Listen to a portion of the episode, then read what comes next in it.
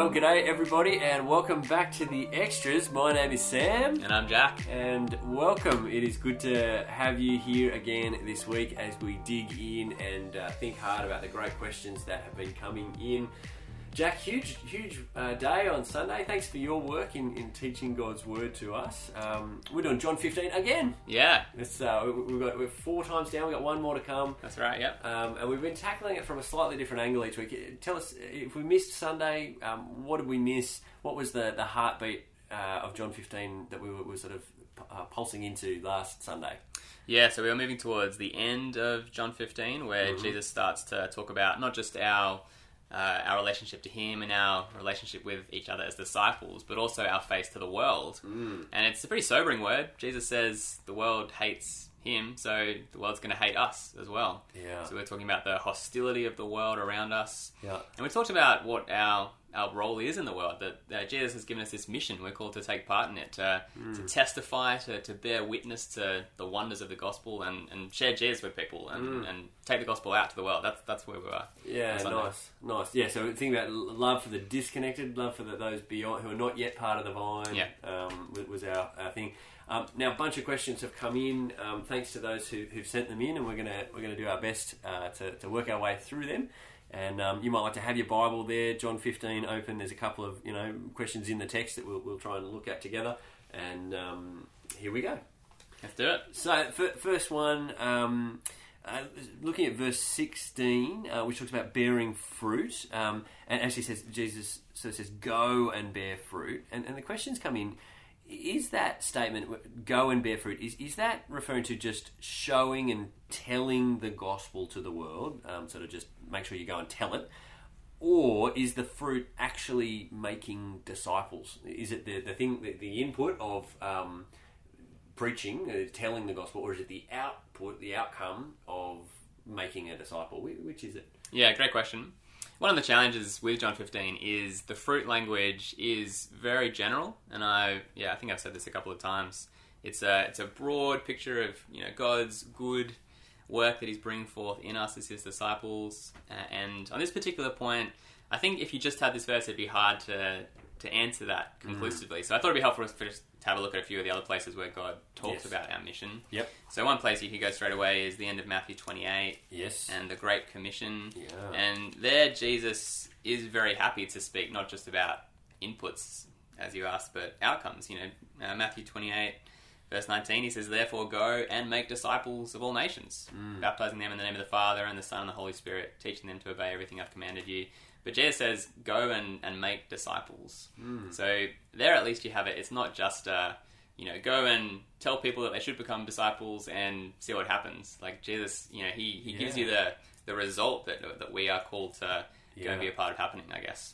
I mean, part of the reason you'd ask this kind of question is uh, we we feel the the tension between on the one hand we are not God and we can't. At one level, we can't make disciples, right? I mean, Mm. if it was just me on my own and God had nothing to do with the process, and I just went out, you know, I'm I'm not the savior of the world. I'm not someone who can change people's hearts. Yes. So how can I even make disciples? How Yeah. could God ask me to do that? And and maybe to take that a step further, people might say, "How can how can God hold me responsible for something I can't control? If, if He's the one who makes a disciple, I can't do that. So how could God say, "Well, you're not bearing fruit"? Yeah. and, and I'll chop you off because you can't. I, I can't control that outcome. Yeah, Jack. yeah, I see what you mean. Is yeah, that right? yeah. I mean, another place that that speaks to it is one Corinthians chapter three. Okay. Uh, so Paul's talking about uh, the the different people that the Corinthian church were influenced by. Uh, so some of them, you know, really loved Paul. Some of them were more Apollos people. Mm. He was another Christian leader. Mm-hmm. And Paul says in 1 Corinthians 3, verse uh, 6, he says, I planted, I, Paul, planted the seed, Yes. Apollos watered it, Yes. but God has been making it grow. So neither the one who plants nor the one who waters is anything, but only God who makes things grow. And so that's one of the truths we've got to hold on to. It is God who brings forth gospel growth. Yes. He is the one who saves people. He's the one who makes disciples. Yes. But when you take that together with things like the Great Commission, where Jesus says to us, go and make disciples, what you see there is the way that God brings forth growth is through his disciples who bear witness to Yeah. him.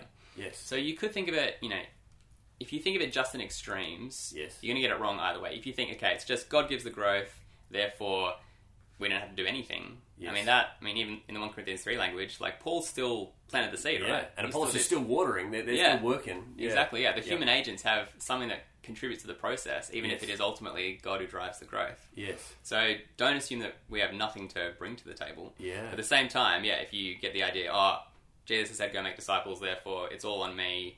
I've got to, you know, I've got to live up to that command now. I've got to, I've got to forcibly make people convert. You know, like Yes. yeah, yeah, there, yeah. there are dangers on both sides, and Yes. theologically, we talk about uh, this as the idea of compatibilism, which Yep. is the truth that God's sovereignty and His rule over the world is compatible with the human responsibility of us as people working.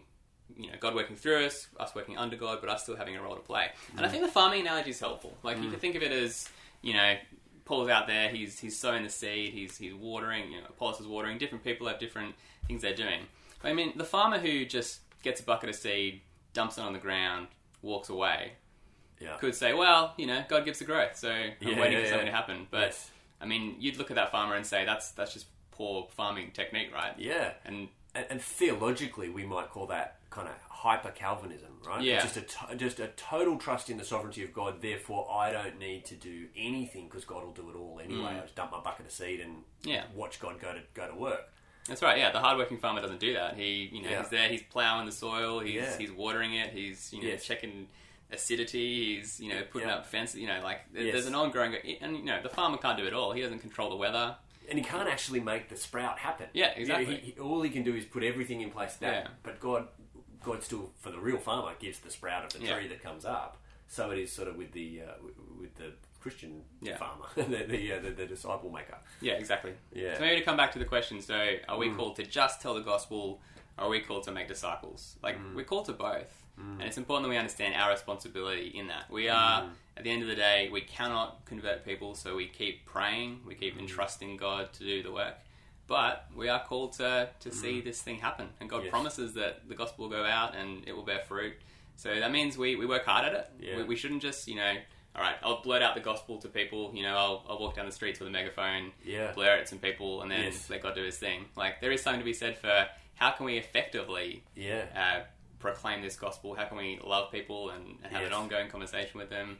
How can we reconsider the way we're doing things and whether they're maybe not that effective for the Yeah. people who we are trying to share the gospel with? That's right, and, and it's interesting. There, there, is my observation um, is that among our tribe, there, we, we're a bit skeptical, a bit nervous of, of trying to be effective because we, we worry that it's going to take us away from trusting the sovereignty of God. We say if we do things well, perhaps well people might you know get the wrong impression and think it's all about us. And there's a right concern there, I think, that we, we we absolutely want to uphold the sovereignty of God, and yet biblically speaking, like I'm thinking of Acts fourteen one.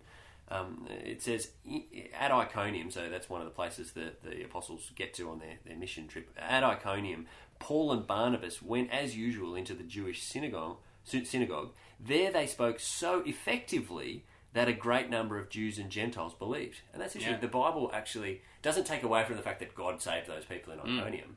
But there was something about the manner of Paul and Barnabas in that in that preaching that was that was more effective than perhaps another way that you could do it that was less effective. Yeah. Um, now that's empowered by the Spirit, and, and it's all, all glory be to God. And yet. Yeah. there is something to be said for thinking about how do I do this thing effectively rather than just dump my bucket of seed on the ground. Yeah, Yeah. I think that's right. So we, we don't want to fall in the other extreme of, of Arminianism, which is it's Hmm. all on me, but we don't want to. Yeah, we want to be in compatibilism. We, we Yeah. find find that biblical middle ground. That's right. Yeah. Okay. Um, that's really helpful. Uh, let, let's um, let's move on. Um, verse twenty four. Um, Jesus makes this pretty um, interesting um, statement that a, f- that a few people have been questioning here, um, where he says, "If I had done among them the works that no one else did, they would not be guilty of sin." And uh, the questions come in: Weren't they still guilty of sin beforehand? Um, h- how does this, for instance, work with Romans one, which says that God is is known through His creation, and therefore we all have no excuse. We're all guilty. Um, Yeah, yeah, a great question as well. Uh, I didn't get the chance to dig into that particular verse very much, so good to have a chance to think about it now. First thing to say is Jesus can't, can't be saying that if he had never come, people wouldn't be sinners. Like, I don't think, I mean, you look at the broader testimony of the Bible, clearly people are sinners. Uh, they were sinners before Jesus came, they're sinners after he came. Yeah, uh, Jesus isn't saying that, you know, somehow him coming has incited people to sin that, that who weren't guilty before. No, that's not it. What he's talking about is uh, this idea that those who have uh, more knowledge have a greater culpability. So Jesus is saying that uh, if he hadn't come, uh, maybe people would have kind of, you know, wouldn't have met the Messiah, wouldn't have seen God come in the flesh, wouldn't have seen what he can do. But the fact that they have seen, that's what he goes on to say, end of verse 24, as it is they have seen, and yet they have hated both me and my Father. And he goes on and says, this is to fulfill what is written in their law. They hated me without reason. Yeah. And that quote there at the end, it's a quote from Psalm 35. And that quote in itself is, is kind of helpful for, I think, showing you the, the particular focus that Jesus is talking about. When he's talking about them being guilty of sin, he, mm. he seems to be talking particularly about a, a particular kind of sin, and that is the, the guilt that Yes. God's people have because they've rejected the Messiah. Yeah. Okay. I mean, you were looking at this a bit before, weren't you, Sam? Yeah, um, yeah. In Psalm 35, Yep. they you know that comes from Psalm 35 verse 19 it talks about those who who hate me without reason and this is David talking David Yeah, as as the Christ, the Messiah of, of that time. exactly yeah Yep. And you go on through the psalm and you can see that uh, he you know David's facing these people who who hate God who you know who love to set themselves up against God's king Mm. so somewhere like verse uh, 26 you know may all well David's talking about what he wants to see happen really May all who gloat over my distress be put to shame and confusion. May all who exalt themselves over me be clothed with shame and disgrace. These are people who are, you know, putting themselves over the Messiah, exalting Yeah. themselves at his expense. Yes. And David's saying, no, we want to see those who, who delight in the, the Messiah. They're the ones who Yeah. uh, the Lord will exalt. Yep. So bring that back to Jesus. I think Jesus is saying, you know, the people in his day, they've met the new David, they've met the Messiah, and Yeah. they have wanted nothing to do with him. They've Yeah. seen Jesus' works. Uh. In G- I mean, in John, Jesus, his signs are really important. Like Yes. at the end of um, John 20, the big kind of purpose statement of John's gospel, he says, you know, Jesus did lots of signs, but these are the ones that are written so that you may know that Jesus is the Christ. Yeah. So the signs are meant to point you to who he is. The Jewish people saw the signs, said, Mm. We don't want you, Jesus, nailed him to a cross to die. So the fact that Jesus has come and people have responded to him like that shows their true colours, shows that they hate God. Yeah. That's the thing that shows that they are guilty and have no excuse. Yeah. So, so I guess there one of the helpful kind of um, tips that you've just given us is that when, when you're reading a passage and you do come across something that you, you're a little bit that seems a little bit unclear, often look to see does it have any Old Testament kind of background. Mm. In this case, Jesus is really explicit. He says this is to fulfill what was written about me in their law. That, that Yeah. gives you a, a clue as to how you to make sense of this passage. And you go down, chase down Psalm 35.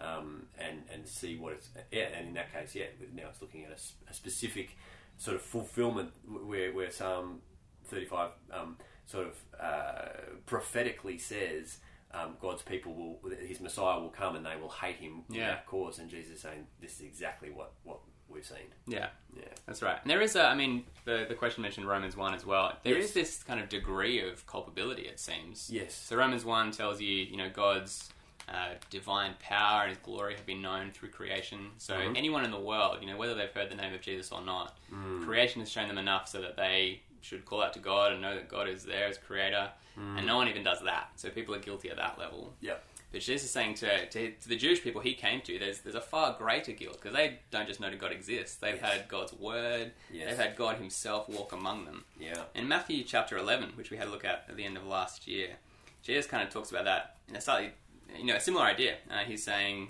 you know, he says, "Woe to you, Chorazin! Woe to you, Bethsaida! Uh, these cities he's been to, because if the miracles that were performed in you, you had been performed in Tyre and Sidon, yeah, which are two of the big sinful cities from the Old Testament." Um, they would have repented long ago in sackcloth and ashes, but it will be far more bearable for them on Judgment Day than for you. Yeah. Jesus says those places back then, you know, they were terrible. They faced the judgment of God, but they're going to have it easy compared to you because now you've seen Jesus Yeah. come yeah. and you rejected him. So the greater the revelation, the greater the culpability in the face of your rejection. If, if you Yeah. reject God, you're even more culpable, and you, you've got more sin, which sounds like what Jesus is talking about here, than, Mm. than if he hadn't come. Yeah, I think that's it. Okay. Let's keep moving along. Um, verse 26 um, introduces the Holy Spirit into the, the, the mix. Now, the Yeah. Holy Spirit's already been part of this discourse back in chapter 14, but we, Mm. we've been focused on 15, and here, here he gets spoken about again. Yeah. Question says, Can you clarify verse 26 about the Holy Spirit? as I read it, it seems the Holy Spirit bears witness to us, uh, deepening our trust and knowledge of God, not actually helping evangelism and physically giving me the words to say in a moment of evangelism. Yeah, uh, yeah, helpful question. Let's talk about it. So, verse 26 says, When the advocate comes, whom I'll send to you from the Father, the Spirit of truth who goes out from the Father, he will testify about me. So, the Spirit testifies, and as the question asker has identified, I think this is, in the first instance, a testimony to the disciples. Yep. So, you see that throughout John 13 to 17. One of the big roles of the Spirit is he comes as the, the helper or the, the counselor or the advocate. The Yes, different translations for it, but it's this idea that the Spirit is the one who uh, will, will comfort and urge on the disciples because Yep. Jesus is going away. Yep. So the Spirit's coming to, to help take them beyond. Jesus' departure. And you look down in chapter 16, verse 13. Uh, when he, the Spirit of truth, comes, he will guide you into all the truth. Yep. Uh, he will uh, glorify me because it's from me that he will receive what he will make known to you. So the Yes. Spirit is speaking to the disciples. Yep. His testimony is primarily to them and in them. Yes. But that's not the only thing that the Spirit does, uh, even in this part of John. So you go up a few verses higher in John chapter 16. Yes. John 16, verse 8, when he, talking about the advocate, comes, he will prove the world to be in the wrong about sin and righteousness and judgment. The, the Spirit has this role convicting the world that, Yeah. uh, that they are sinners, that they are in the wrong when it comes to Jesus. Yep. So the question I ask is, how does the Spirit do that? This, this ministry that the Spirit has in the world, how does he convict the world? Yeah, so, he, so so just at that point, you're saying he has both, and he, he, he has a primary rev, revelation work to the disciples, Hmm. reminding them of what Jesus says, but he also has a work of conviction in the world, um, causing them to be guilty of Yeah. these things: uh, righteousness, sin, and judgment. Yeah, that's Yeah, right. Yep, yep. Yeah, and I take it the way that the Spirit convicts the world is through the Word of God. That as as the Word of God is spoken in the world, the Yep. Holy Spirit brings mm. that word to bear on people's hearts and convicts them of mm. their sin and about righteousness and judgment. Because how else would you mm. know? You know, the person out in the street who just suddenly gets, oh, I've got a bad feeling that. Doom is coming. I don't know. Maybe in our present climate, plenty of people have that kind of feeling Yeah, at the moment. sure, with the, sure. Yeah, yeah. coronavirus and everything. Yeah, Um, But you know, how do you know that's the specific word about Jesus? Like the way the Spirit convicts the world is when they hear the gospel, yeah, and that means people need to speak the gospel. Yeah. And I think that's why you have in John 15, 26 and 27, the Spirit's testimony is linked to the disciples. yes, yeah. That's right. Yeah. So verse 26, you know, the, te- the, the Spirit, He will testify about me. And verse 27, you also must testify. Mm. So he says to his disciples, the Spirit's going to testify, and you are going to testify too. And I, I don't think he's just saying those as two unrelated things. You know, Yeah, oh, yeah. on the, you know, by the way, on the topic of testimony, you guys are going to do it too. No, Yes. Those two verses are side by side with the same word. Yes. To show you there's a link there. The way that the Spirit convicts the world is through Yes. the testimony of disciples as they bear witness Yes. to who Jesus is and what he's done in the gospel. Yeah. Okay. Yeah. That, that that's really helpful. And I mean that sort of um, uh, captures up. I mean Paul talks about something similar in um, one Corinthians two when, when he's speaking about his ministry. Um, he says, um, "This is what we speak." To, this is one Corinthians two verse thirteen. He says, "This is what we speak, not in words taught us by human wisdom, uh, but in words taught by the Spirit." Expressing spiritual truth in spiritual words. Um, the man without the Spirit does not accept the things that come from the Spirit of God, for they are foolishness to him, and he cannot understand them because they are spiritually discerned. Um, so, so I think Paul there is saying the Spirit kind of plays in the whole the whole process. Um, for Paul, the Spirit takes gives him things to say. Yeah. Um, so, so he the Spirit is testifying to Paul, but then Paul is testifying with the power of the Spirit to others, and then the Spirit is either helping someone understand or not. Mm. So, so the whole thing, the, the Spirit plays a role in the whole transmission of the uh, of Yeah. the gospel from um, one to another. Yeah, yeah, exactly. Yeah. The question also talked about. Um, I mean, I use the language on Sunday of the Spirit gives us the words to say in the moment, and yeah, that's not explicitly there in John 15, but that Mm. does come out in other things that Jesus says about the Spirit. Yes. So in Matthew chapter 10, he's Yes. talking to his disciples, sending them out on mission. Yep. Verse 19, but when they arrest you, do not worry about what to say or how to say it. At that time, you will be given what to say. Yeah. For it will not be you speaking, but the Spirit of your Father Mm. speaking through you. Yep. So I was, yeah, bringing that more general truth about the Spirit Yes. uh, into the discussion. But this is one of the ways that the Spirit equips us to testify. He, Yeah. he actually gives us the words to say in the moment. Yeah. So it's, it's actually a real um, sort of jolt of confidence for the Christian, isn't it? That, that God's Spirit is at work in you, and you don't need to worry because sometimes we can be very scared about our our, Yeah. our job of going out, and that, it can be scary to go and speak to someone about Jesus, and yet it feels like what Jesus is saying here is take heart. The Spirit is is there. He's gonna he's gonna give you. He's going to remind you of everything Jesus said for yourself, but also he's going to speak Mm-hmm. through you and give you what you need. So take heart, brother or sister, as you go and speak. You, you've you've got great confidence. Yeah. Yeah. It's Yeah. awesome.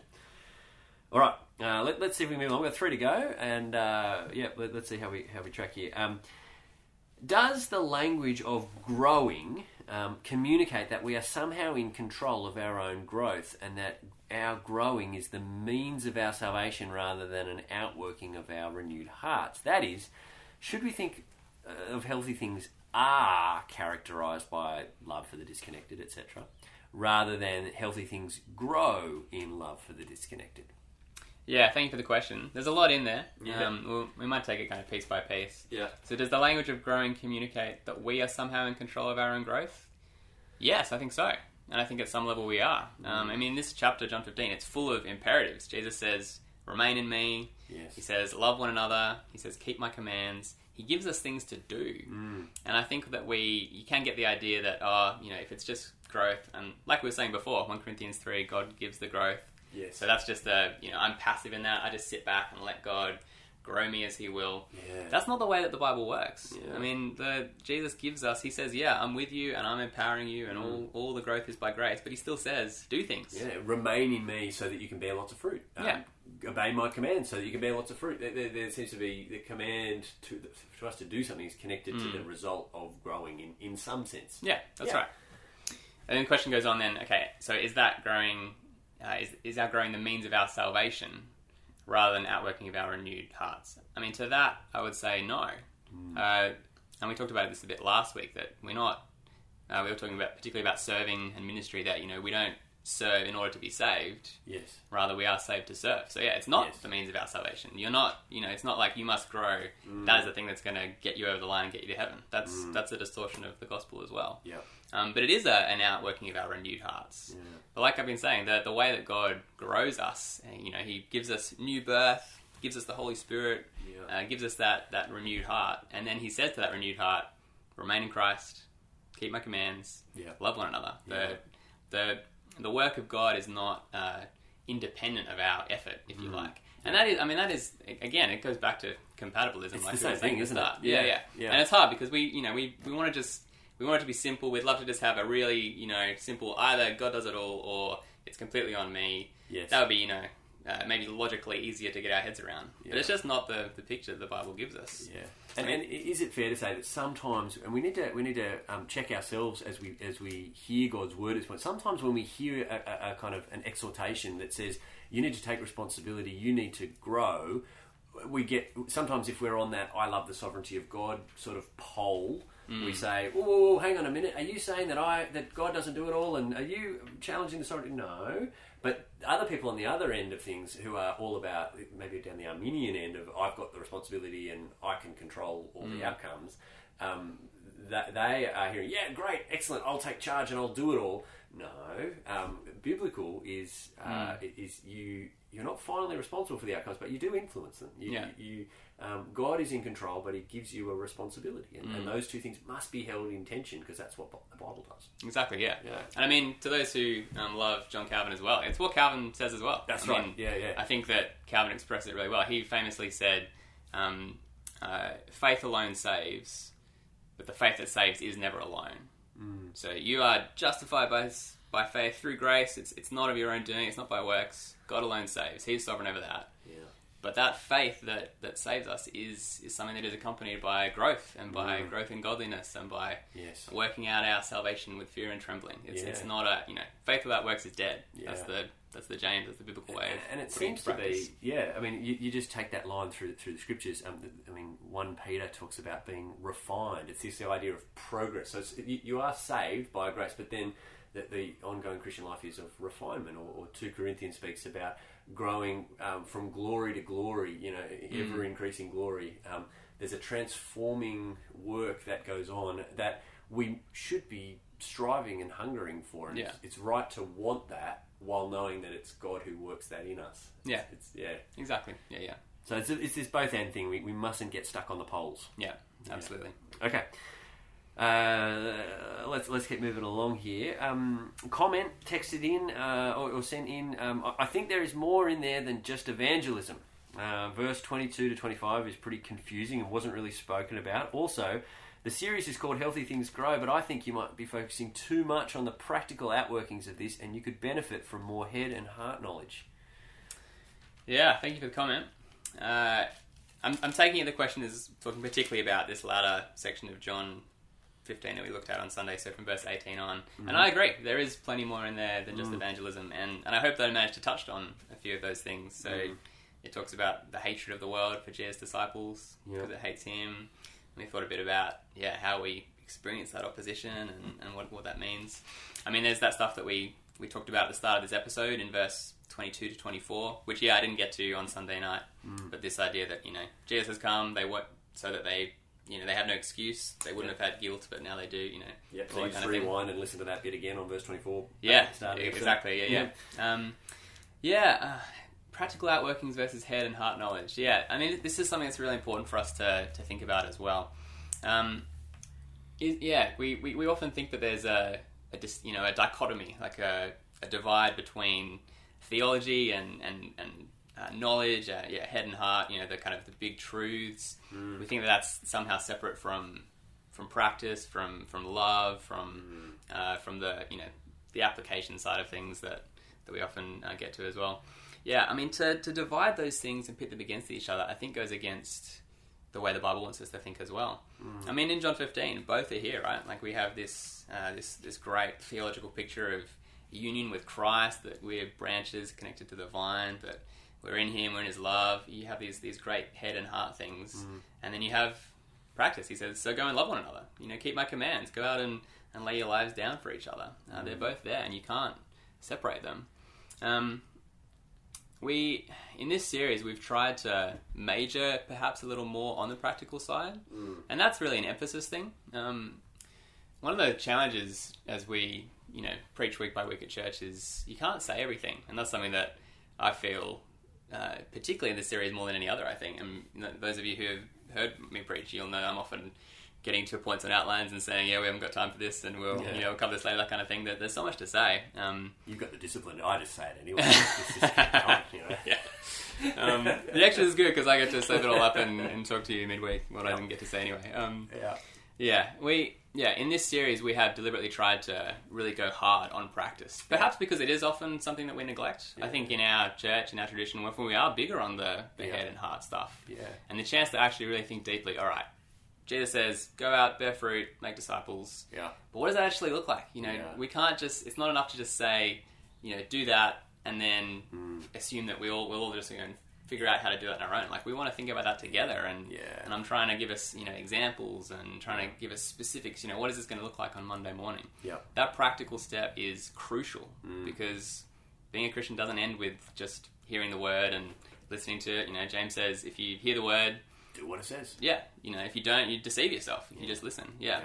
So practice matters. Yeah, and I think probably for us as preachers, um, I, I, we don't always get this right, and Yeah. um, we're, we're, we're not perfect. We're not the best preachers going around. We're, we're, we're all right, but we're not, you know, we're not perfect. Um, and the, the trick as well is we, we, we, our goal is to pastor a flock, a, a, a group of people with the word. And what, what you'll inevitably find when you when you read your connect cards on a, on a Sunday morning, uh, sorry, Monday morning after after the fact, um, one person will say man, that was a bit heavy theologically tonight. You know, you you know, you know, slow down, Einstein. And then some someone else will sort of say, oh, where you know, um, where's the you know, where's the practice in this? It, it was, you know, there's not enough of that. And someone else will say, um, too, too much practice and not enough theology. And Yeah. um, personal preference in this does does play a role in how we hear stuff. And so we also got to check ourselves as listeners to, to the word that we're not just we're not just being driven by personal preference, Yeah. um, but also recognise that for each one of us,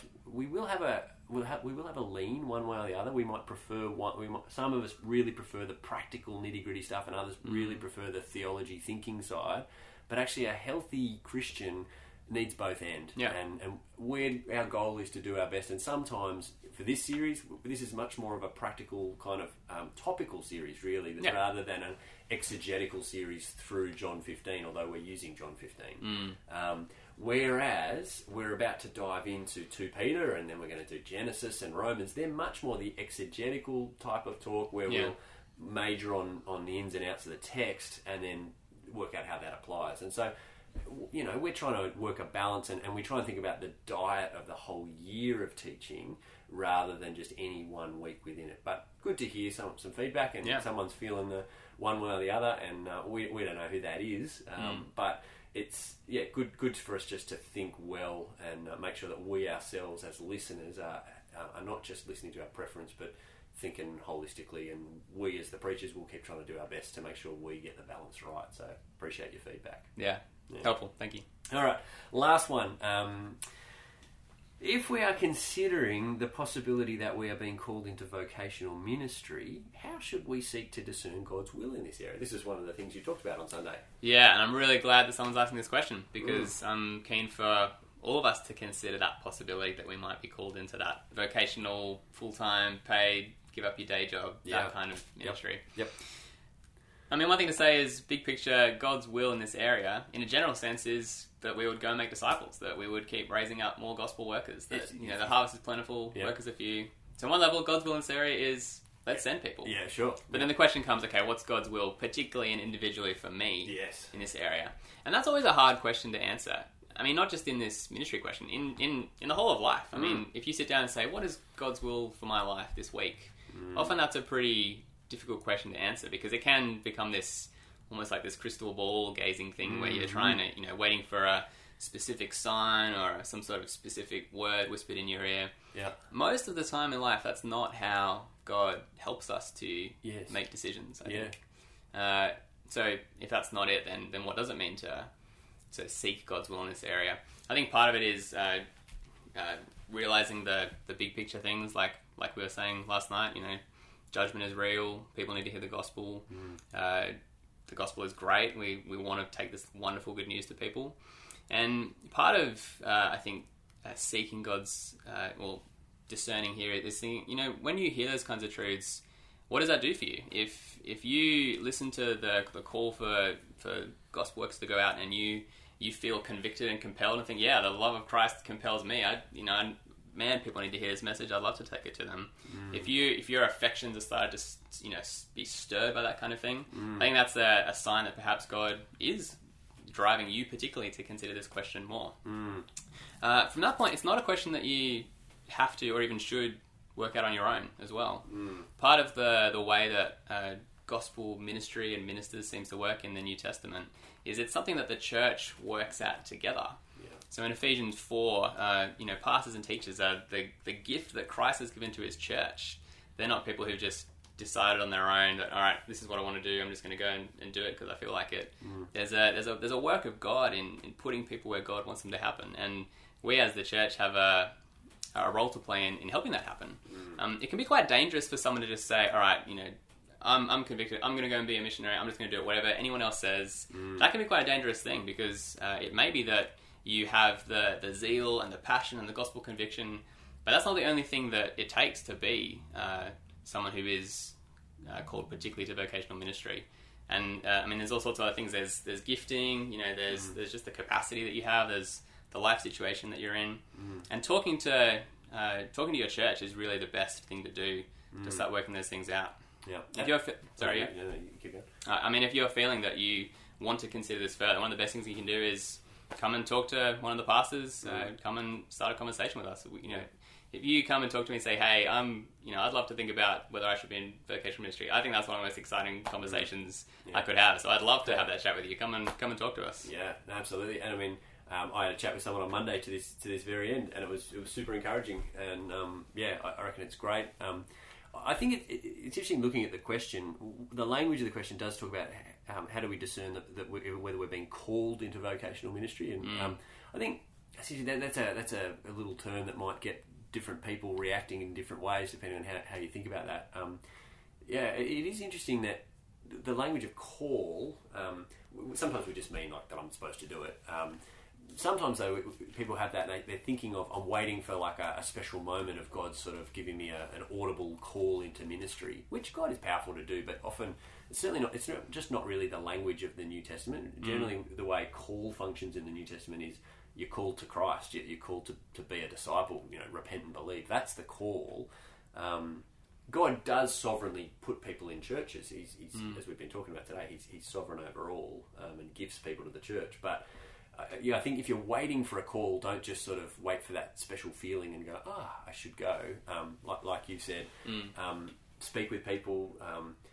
One, one, uh, 1 Timothy 3, where it talks about, um, and Titus 1, when they talk about um, appointing overseers in the church, one of the, the key things is that they, the person must be tested first and Yeah. then given. So talk with those who are already the leaders of a church, and part of the way that, that God's church works is that you don't just send yourself. Um, you, you, um, those who are leaders in the church will, will help you, or, or might you know give you some responsibility, test, give you a, a- a place to operate, to under some oversight before going out to, to you know into, into the harvest field, um, which is why something like MTS is so great. Yeah. Um, and uh, because it's a it's a safe place to, to be tested, uh, to have a go, get some feedback, get some help, make your mistakes in a safe environment Yeah. um, before you go out. And um, and, and, I, and I love that we have a, a long history of MTS here. I love that we have um, a bunch of MTSs at the moment who are, who are legends, and we've got a whole bunch of people who are actively considering that at the moment, and that's that's great. Yeah. So some practical steps maybe. Uh, we'll be talking about MTS a lot, not this coming Sunday, but the Sunday after. The March 15th? 15th is Yep. our MTS Sunday. Yep. So uh, listen well then, hear from our current MTSs what it's like, and you know you might have a chance to chat with them and, and ask them. And after night church, I believe, if you're from night church, um, we're going to have like something in the service, but then afterwards we're going to have like a special supper to come. And if you're someone who's thinking this through, should I, shouldn't I, we're going to have a special supper to talk and think a bit deeper about pathway for you. That's right, yeah. So you'd be welcome to come then. There's a couple of conferences that'd be helpful to think about as well. So Yeah. um, on May 16th this year, which is Saturday afternoon, Yep. there's something happening. So Yeah, I'm gonna I'm gonna be heading along to Moore College. It costs ten bucks, and you get to hear Don Carson, like the Don, um, Legend. legend. Uh, uh, he's gonna be speaking on on um, that whole idea from from uh, you know the the workers are few, but the harvest is plentiful, and. Uh, it's, I reckon it's going to be a great afternoon. I want to take as many people with me as I possibly can. So if you're listening and you're thinking that sounds all right, I want to go with Sam. I will. I will pay your ten bucks to get you there. It's that good. Um, oh gosh, I shouldn't say that. I? Uh, I might. floodgates will open. I It's a good might pay your ten bucks and get you there, um, and uh, depending on your circumstances. Um, but uh, I'd love you to come with me, and um, and then uh, later in the year, Yeah, and then on the October long weekend this year, as Yep. always, uh, we're, the, the MTS Mission Minded Conference will be Yeah. happening. So this is a chance to get away for a whole weekend, Mm-hmm. think about the big picture of God's mission in the world, and have conversations with other people who are asking the same kinds of questions. Talk to pastors and gospel workers who might be able to help you work through some of the decisions you're making. So that's Yep. October two to five. Yep. I'll be heading along to that, and would love you to come along with me as well. Awesome. Okay, Jack, we're out of time. Uh, we're out of questions, so that's a good place to, to pull up stumps for this Sounds good. afternoon. And uh, yeah, thank you for all your work. Uh, this coming Sunday, very quickly, where are we going? So this Sunday we're really trying to bring all this together and think about particularly how do we grow together. All that we've heard, we've heard so far, you could take it very individualistically, Yep. but these are words that Jesus gives to his disciples as a whole, Yes. as one body, as one group, as, as a church. How are we called to love each other and spur each other on to grow? Yeah, cool. Should Looking forward to it. All right, we'll see you at church on Sunday. Have a great week. See you then.